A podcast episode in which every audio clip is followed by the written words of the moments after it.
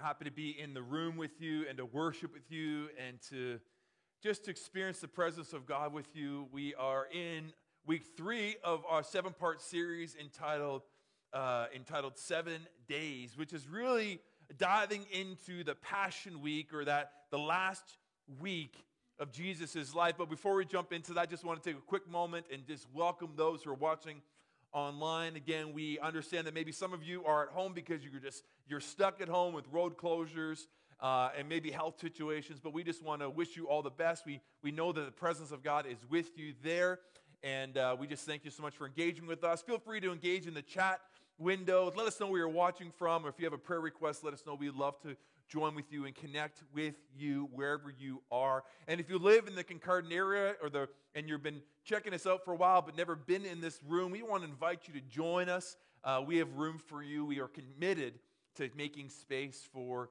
you. And so uh, we would love to meet you in person. If you're following along with us, again, you can go to the YouVersion Bible app and you can follow all of our notes there. I'm going to give you a warning. There's a lot of scripture today.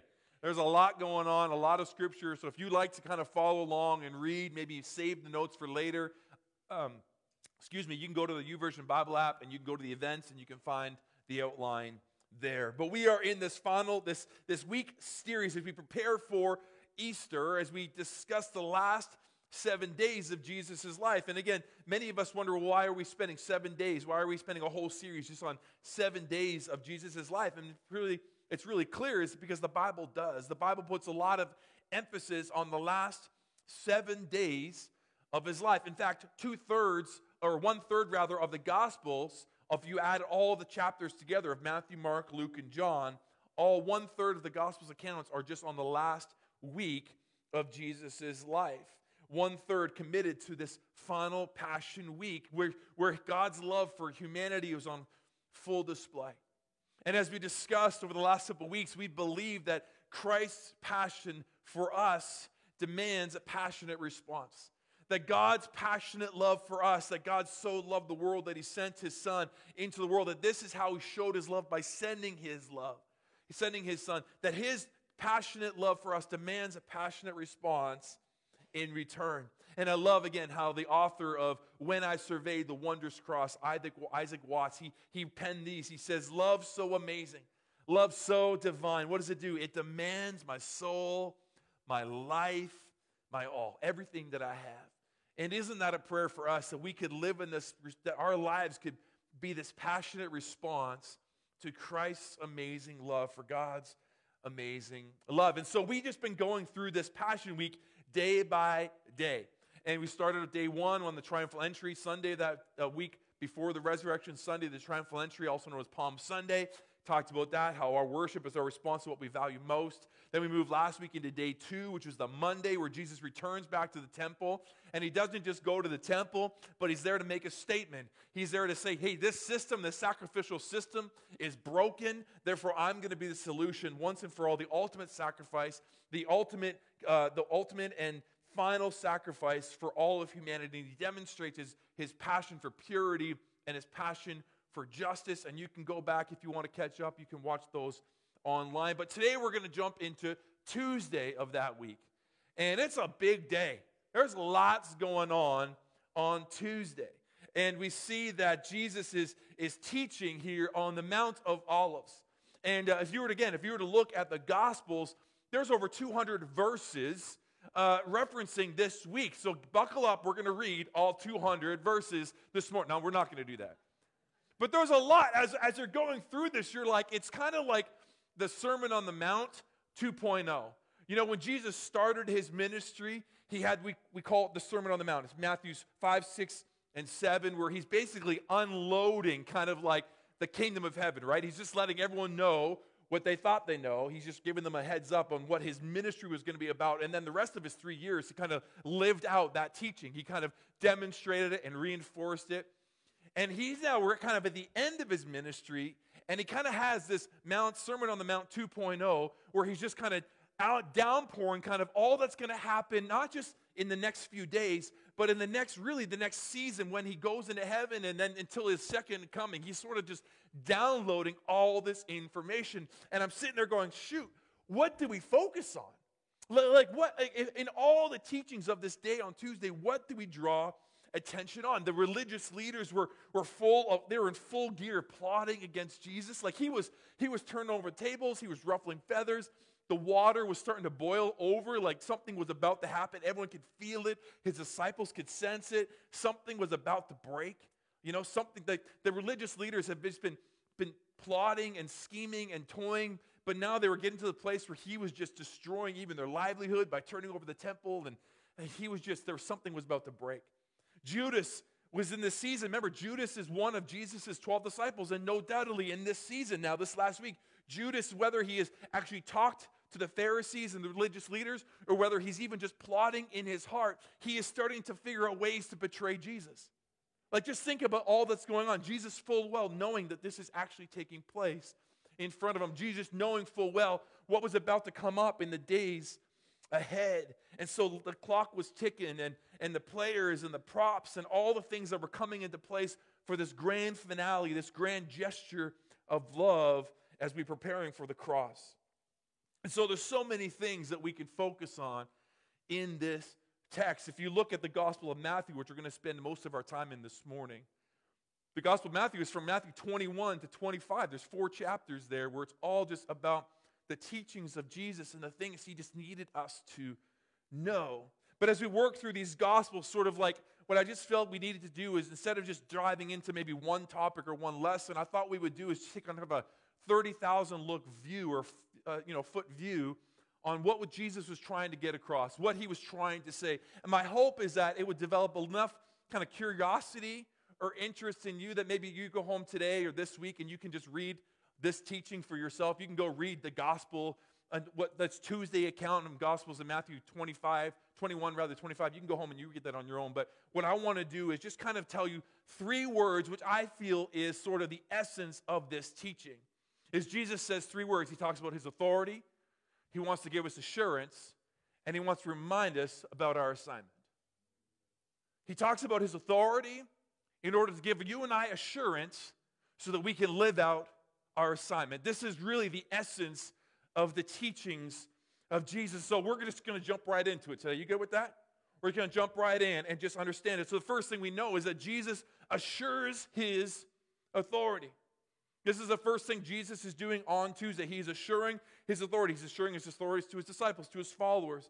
Early the next morning, it says that Jesus heads back to the temple, right? So he's kind of gone to the temple now three days in a row, right? Triumphal entry, came home. Monday, goes back to the temple, comes home. Tuesday morning, goes back to the temple with his disciples. Where's he hanging out? He's hanging out in Bethany, which is just a small little town outside of Jerusalem. That's where he's hanging out for the night. Hanging out with Lazarus, Mary, Martha. That's probably where he's hanging out.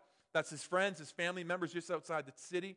So he's going back into Jerusalem, and here we pick up a story in Matthew 21, verse 23. It says, Jesus entered the temple courts, and while he was teaching, the chief priests and the elders of the people came to him. And here's the question By what authority are you doing these things? They asked. And who gave you this authority? So it's interesting to note that they're not asking because they're curious. They're not asking because they do want to, they they want to be his disciples. They're not asking because they want to follow him. They're asking because they want to trap him. Right? Again, they are looking for a way to set him up. They are looking for a way to justify their intent of killing him. And so they're looking for him to say something, to blaspheme or to call himself God or, or do something that will give them credibility to kill him, really, to, to send him over to the high priest. And so Jesus replied, He says, Well, I'll ask you one question. Don't you love that? I'm gonna you answer a question with a question. This is what Jesus is doing. I'll ask you one question. If you answer me, then I will tell you by what authority I am doing these things. And, and then he says, John the Baptist, John's baptism. So John the Baptist, which is Jesus' cousin, he was there to prepare the way. You know, he was the crazy guy who ate locusts and honey, the guy in the wilderness, that crazy guy. So he's talking about John the Baptist. Where did he, where did, uh, where does John's baptism, as he baptized people in water, where did it come from? Was it from heaven or of human origin? And they discussed it among themselves as the Pharisees and the teachers of the law. They said, and they say, well, if it's from, if we say from heaven, then he will ask, well, then why didn't you believe him? Like, why'd you have him handed over? And but if we say of human origin, then we're afraid of the people, for they held, they they all hold that John was a prophet. So they thought he was from God. So we can't say he was from God or was from man. And so they said, Hey, I got an answer. Let's just say we don't know. let's, just, let's just say we don't know. And then Jesus says, Well, neither will I tell you by what authority I am doing these things. And I think it's critical for us to understand in this room as, as we understand Scripture, as we understand really what's happening here, is that Jesus' authority was and always was.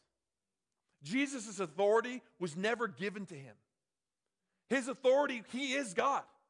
So all authority came from him and it dwelled within him. John's gospel, John 1, verse 1 to 4, many of us know this. He says, In the beginning, meaning before anything happened, before anything came about, in the beginning was the Word, capital W, meaning this is, we're talking about a person here named Jesus.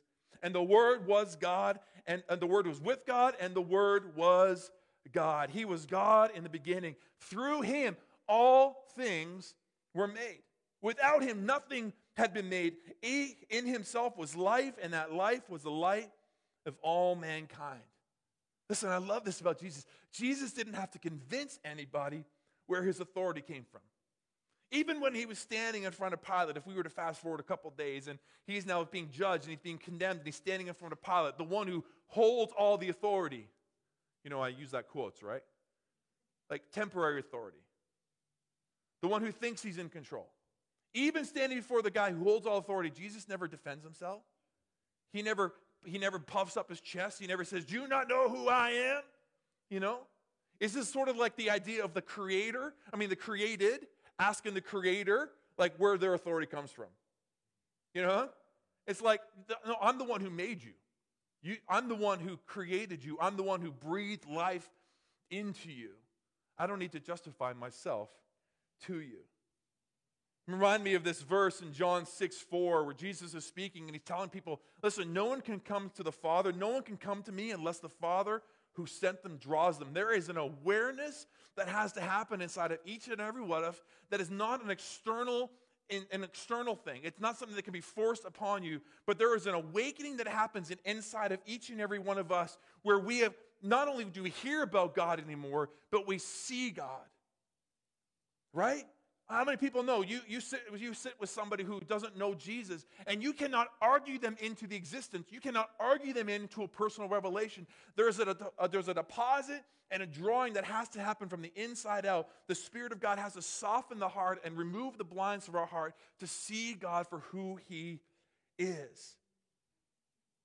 Many of us are here today. The Father drew Himself. We were here because we had that moment. Many of us are here because we had that moment of awareness where we just had a revelation where we made sense. Remember that we talked about the cross, it seems like foolishness before, but now in the power of God and the, and the understanding of who God is, we understand it is the power of God. The Gospels record moments where the crowds that were listening to him had this personal revelation where they saw it. In Matthew 7, earlier on in this chap in this in this book, Matthew records it in Matthew 7, 28. He says, When the, Jesus had finished saying, when he teach, when he had done teaching, the crowds were amazed because he taught as one who what? Who had authority. Like they recognized something different in him. And not, I love how they say, and not as the teachers of the law. Like the teachers of the law taught the law, but they didn't have the authority that came from writing the law. Because you know, when Jesus taught the law, he wasn't teaching somebody else's law, he was teaching and revealing the law that he wrote. So he talked it with a different type of authority, and they recognized that in him. The disciples saw it in Matthew 16. We see Matthew 16, 13. Jesus asked the disciples, Who do you say? Who do the, who do the people say the Son of Man is? Who do they say I am?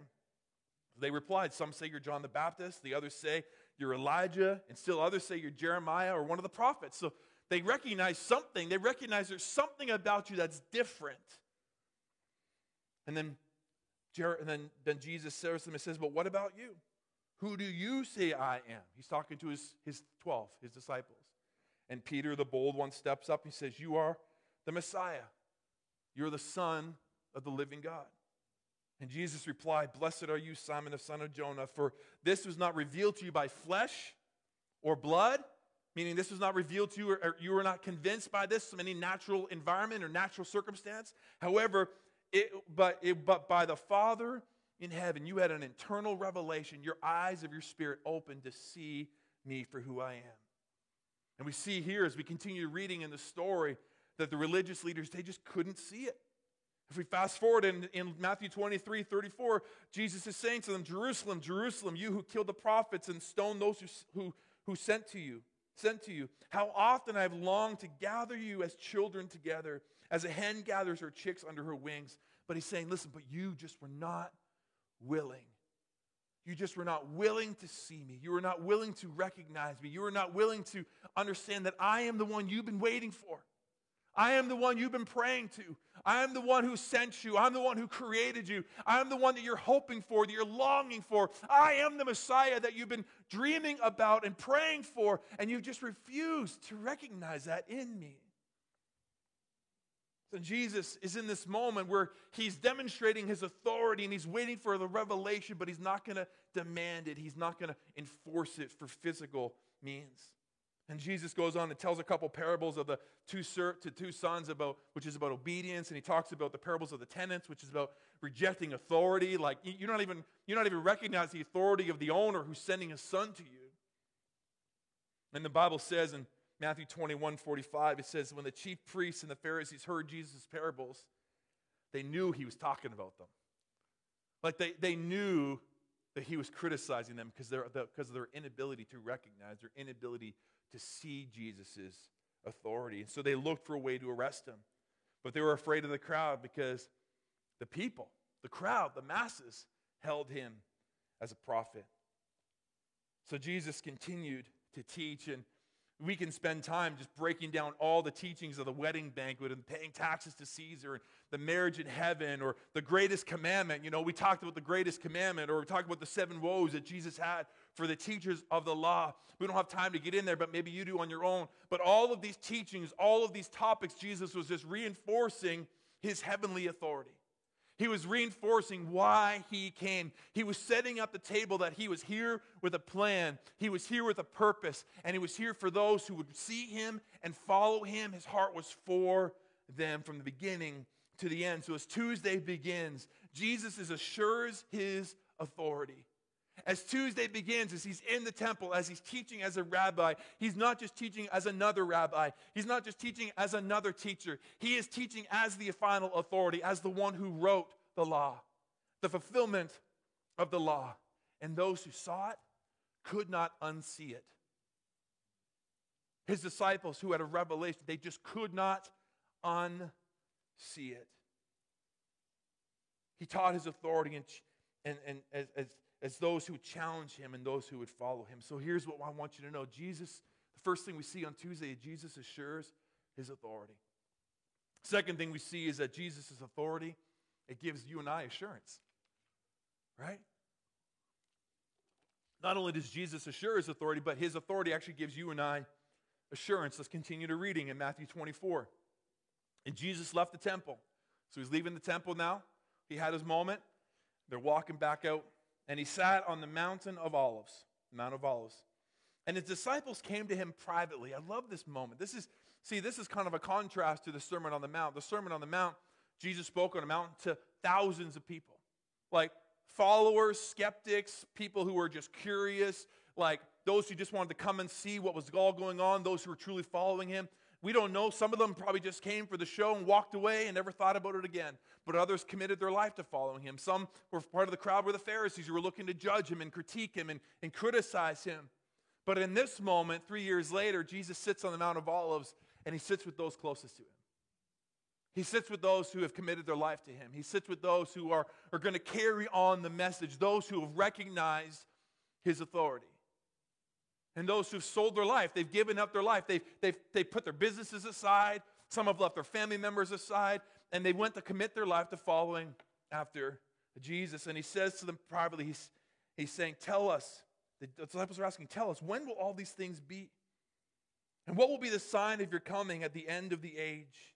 Listen, I know you're going. I, I, I, I don't fully understand, but I know something's going to happen. You're going to leave us. But what's the sign of you coming back? Like, what's going to happen?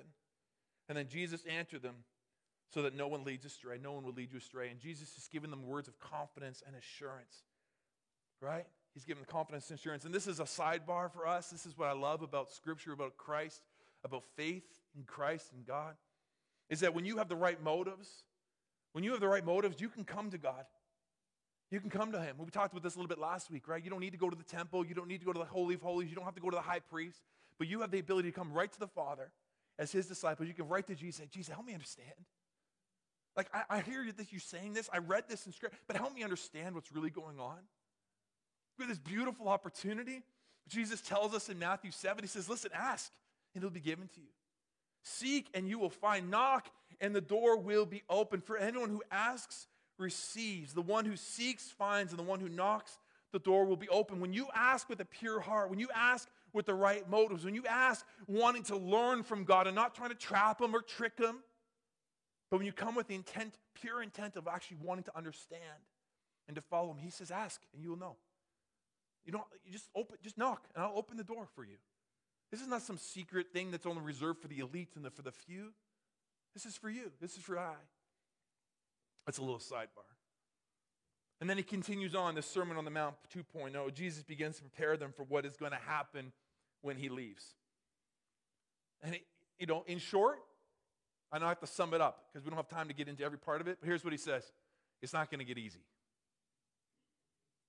In fact, it's going to get harder. You think they hated me? Just wait. They're going to hate you too. You think they're trying to take me out? Guess what? They're going to try to take you out too. Guess what? This road that I'm, I'm beginning, I'm, I'm preparing a way and I'm opening the door, but it's not going to be over yet. There's still work to be done. It's not going to be easy. But and, and he also saying, listen, everything is going to happen the way it's supposed to happen. Listen, there, he's giving his, his disciples assurance. Listen, everything is going to happen the way it's going to happen. And it's going to end when I say it's going to end. No sooner, no later. I'm the ultimate authority. I'm an ultimate, ultimate uh, uh, sovereign over all of these things. I just want you to know. I want you to have the assurance that everything is going to be okay. So we pick up his in Matthew 24 in verse 10. He says, "Then you'll be handed over to be persecuted." Well, that sounds great. Real confidence, real assurance building, right? You're going to be handed over to be persecuted and put to death. This is what he's telling his disciples, those who've committed their life to him. And you'll be hated by all the nations because of me. And at that time, many will turn away from faith and will betray and hate each other, and many false prophets will appear and deceive many people. We see this today, don't we? Because of the increase of wickednesses, uh, wickedness, the love of the most will grow cold.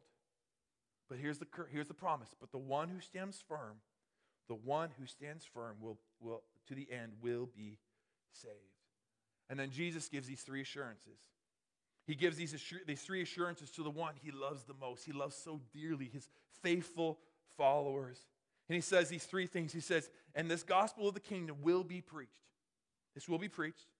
I mean, nothing's going to stop it. No temporary powers of this world, no, no temporary uh, you know, people of authority are going to stop this. The kingdom of God will be preached. Nothing will take its place. The whole world will witness it as a testimony to all nations. It's going to be go to all nations. Nothing's going to stop it. My message is going to spread across the world, not just here in Jerusalem and Judea and Samaria, but to the ends of the world. My message is going to spread. And it will end, and then the end will come, meaning it will end when I say it ends, and not, not when any temporary authority says it's going to end. And so here he's assuring his followers, his disciples, he's saying, I'm giving the assurance and victory. Hey, you're going to succeed. We're going to win.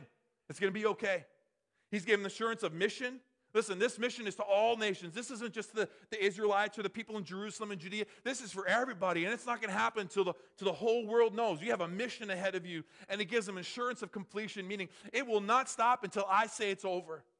No one else is going to stop this. They're going to try to kill me. They're going to try to end it. They're going to try to shut you up. They're going to try to stone you. They're going to imprison you. They're going to beat you. They're going to sacrifice. They're going to hurt you. They're going to imprison you. But guess what? None of that stopped. None of that is going to stop the mission. It'll only stop when I say it's done. And he's giving his disciples assurance. Listen, they know that they're going to cross the finish line, they know they're going to reach the end.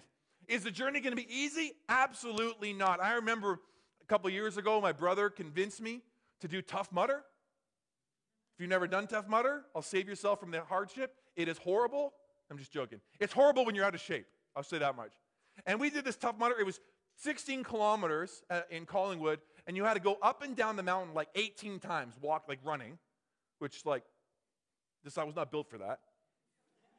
Let's just say, why are you laughing too hard? Don't laugh so hard about that.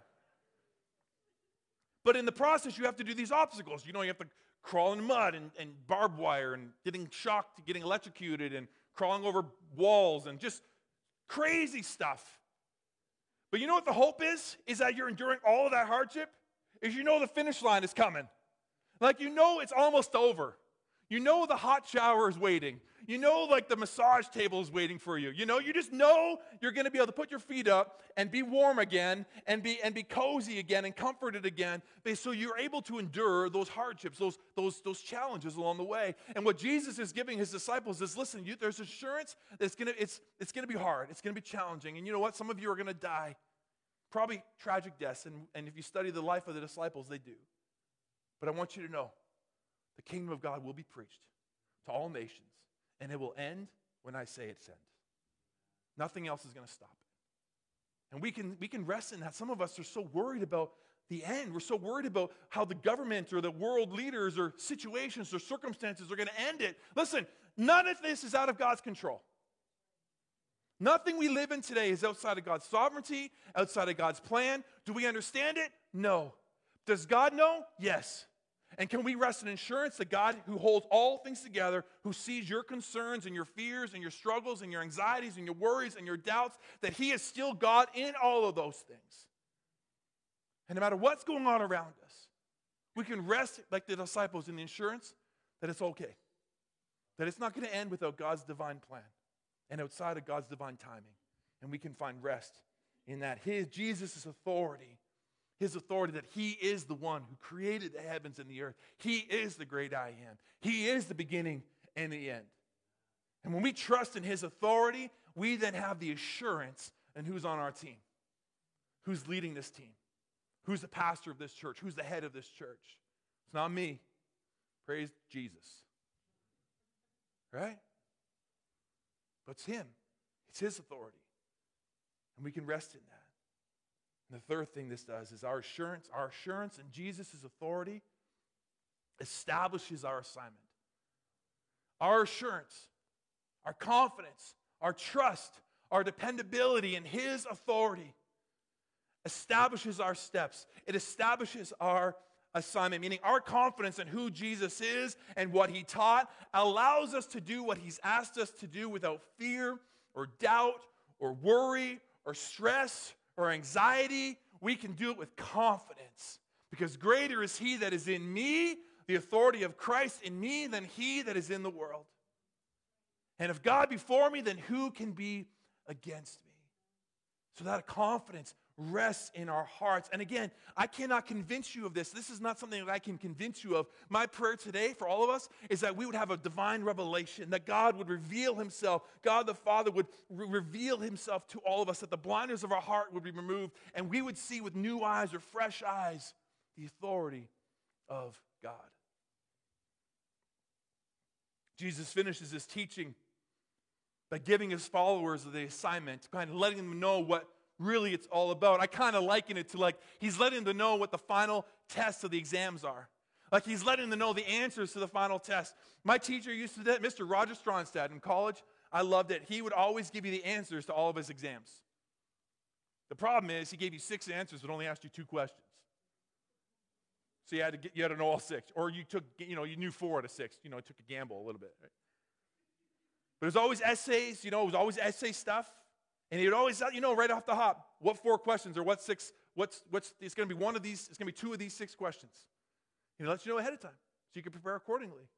And Jesus kind of does that to us. He kind of does that to his disciples. He kind of lets them know listen, there's going to come a day when you're going to stand before God and he's going to judge not just by what you say, but how you live, by what you did.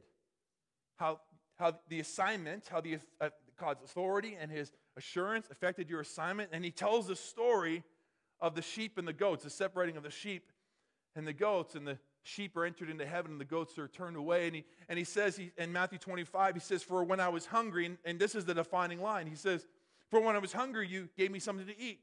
When I was thirsty, you gave me something to drink. When I was a stranger, you invited me in. I needed clothes, and you clothed me. I was sick, and you looked after me. I was in prison, and you came to visit me. And the disciples are kind of caught off guard. They're like, What are you talking about? When, when did any of that happen? You know, we've been with you the whole time. Like, when, when were you in prison? When were you naked? When were you, when were you hungry? We've all been hungry. What are you talking about? We're living in the wilderness for crying out loud. We don't have a home. We're all hungry. And Jesus will say to me, say to them, then the righteous will answer, When did we see you hungry or feed you or give you something to, something to thirst or give you something to drink? And when you see as a stranger invited you in, needed clothes and clothed you. And Jesus looked at them. He said, Truly I tell you, whatever you did for the least of these, my brothers and sisters, you did for me. Listen, when you love the least, when you love others, when you love those that I love, you're doing it for me. When you actually love those that I love, you actually love me. We, we say it like this around here we demonstrate our love for God by loving those He loves. Right? Like, that's how we demonstrate our love for God. How do you show a love to a God that you can't touch, you can't see, you can't feel, you know, physically feel? Well, you love those that you can touch, see, physically feel, who are made in the image of God. Right? Like that's how we do it. Jesus is saying, listen, you want to show your love for me? You want to show you're following me? You want to show you're committed to the assignment? Then love those that I love. Love those you can see your touch. And not just the ones that are easy to love, like the least of these, the ones who are often overlooked. The ones who you often and easily walk by. Love them. And when you love them, you're going to love me. I'm going to see that. James goes on. James is Jesus' brother, his half brother. And James writes a letter to the church, and he picks up on the heels of this. And he says, Religion that God accepts as pure and as faultless is this is to look after the widows and the orphans in their distress and to keep ones from being polluted by the world. There is a call to care for those that Jesus loves. Why is all sin created equal? Because all sin hurts people. Like it doesn't matter whether you're stealing or killing, being adulterous or whether you're coveting, all of the sins is the cost of people. And so when you hurt people, you hurt God because all people were made in the image of God. They're all loved by God. God saw every one of them, you and I included, before we were, before we were saved, while we were still enemies of God. Bible says that while we were still sinners, Christ died for us, meaning we were all enemies of God. We were all the least of these. We were all overlooked and full of sin and shame and despair. Christ saw us as we are, and He loved us too much to leave us the way we are. I love how James, Jesus, in, in his conversations, Jesus comes back after the resurrection and he talks to Peter. And again, he tells him, Peter, if you love me, if you love me, feed my sheep, right? If you love me, take care of those people that I put in relationship with you, that, that you have oversight with, that, you, that I'm bringing in your path. Like, that's how you're going to love me. This is your assignment. See, our assurance in Jesus' authority establishes our assignment. We don't ever have to wake up one day going, I wonder what God's will for my life is. I'll tell you what God's will for your life is love the people He puts in your path. Like, honestly, just love the people He's put in your path. Treat them with kindness and gentleness. Protect them. Speak kindly of them. Defend them. Don't just pray for them and walk away and not ignore them. No, reach out your hand, extend your hand of love and generosity and kindness. He's asking us to care for those he puts in our place. And so when we look at the teachings of Jesus, there's a lot we can dive into, but my prayer today is that it's this, these three words of authority, assurance, and assignment that they register something in your heart, that developed a curiosity for you to go back and read the teachings of Jesus to help emphasize and explain the heart of God. My prayer for us is this is that God would give every one of us in this room a fresh revelation of his authority. Doesn't matter if you're new to Jesus, maybe you're just being introduced to Jesus for the very first time today. Or maybe you've been serving Jesus and following Jesus for a long part of your life, a big part of your life. I'm praying today that you get a fresh revelation of his authority. That God would reveal himself to you anew and afresh. And that would develop within us a deep sense of assurance as an anchor for our soul. Because you know what? The world is, we're, we're in some troubling times, we're in some turbulent waters. But the assurance of Christ's authority, of God's authority, develops an anchor for our soul to hold us true, to hold us stable, to hold us secure. And it would compel us to live each day according to his purposes and a power at work within each one of us. You fast forward Fast forward a few days, Jesus was he died and was raised to life. We're going to talk about that in the next couple weeks. But then he conquered death and he conquered sin as the ultimate and final sacrifice.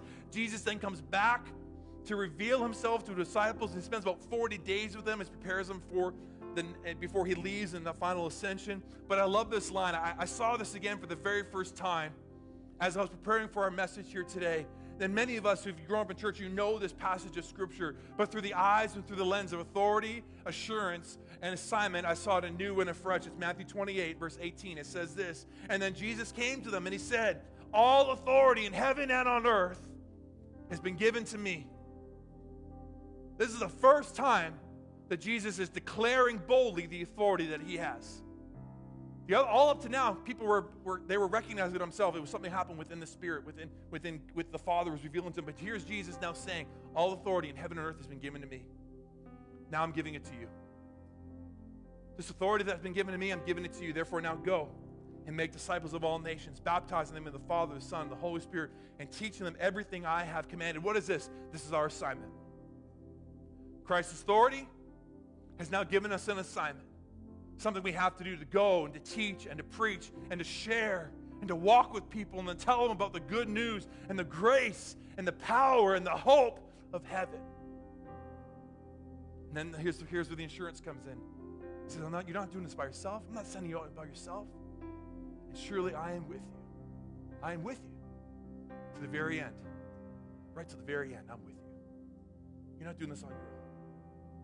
Today, you and I can stand here and walk and work and minister not in our own confidence, not in our own assurance, not in our own authority, but in the authority of Christ that has been deposited to us as his followers to live out the assignment he's given us with the assurance that he's walking with us. This is what he's trying to communicate to disciples before Easter, before Resurrection Sunday, before he dismisses. And this is what he's trying to communicate to you and us as his followers if we would listen and hear the word God. C.S. Lewis says Jesus is either a liar, he's either a lunatic, or he's Lord. You can only pick one. You can't be all three. So if you and I view him as Lord, if we trust in his authority, if God has given us a revelation, then he says he is with you. And I love and when Peter confessed that Jesus, you are Lord, you're the Son of the living God, Peter, Jesus then says to him, That's right. And on your faith and on you, I'm going to build my church on that revelation, on that understanding, that deposit that you've seen, I'm going to build my church, and not even the powers of hell can conquer it. Not even the powers of hell are going to stop it. Nothing is going to end, nothing is going to stop until I say it is over. Come on, assurance, authority, assurance, an assignment. Jesus has been clear. There's a lot in there. But I believe for us who hear, for heed, who listen, who obey, we can leave this place with this silence, this kind of confidence. This, it's almost like I was thinking about it this morning. This like, it's like be still and know that I am God. It's like quiet confidence. Jesus never had to defend himself, nor do we have to defend him. We can just rest in the quiet confidence of who he is, who he said he was gonna, what he said he was gonna do, and that he said he would never leave us nor forsake us. I'm gonna say, invite you to stand to your feet across this place. Team is going to lead us in a song. It's just a, it's a prayer. It's a benediction. It's sort of a, it's a commitment to saying, Lord, I want to, I want to build my life on you. I want to commit my life to following after you, to trusting in your authority and your plan for my life. And I know it's easy to pull away. I know it's easy to do my own thing. But God, help me in this moment to trust in you. Can we just pray across this place? Father, we just thank you for your goodness. We thank you for the confidence that we have in your plan. God, nothing is outside of your preview, nothing is outside of your sovereignty. And God, in this place, we put our hope and our life in your hands. God, we commit to building our life, our each day, each moment, according to your purpose for our life. Trusting in you, hoping in you, relying on you, walking with you, doing what you've called us to do faithfully each and every day. May this be our prayer. In your precious name we pray. Amen. Let's sing this together.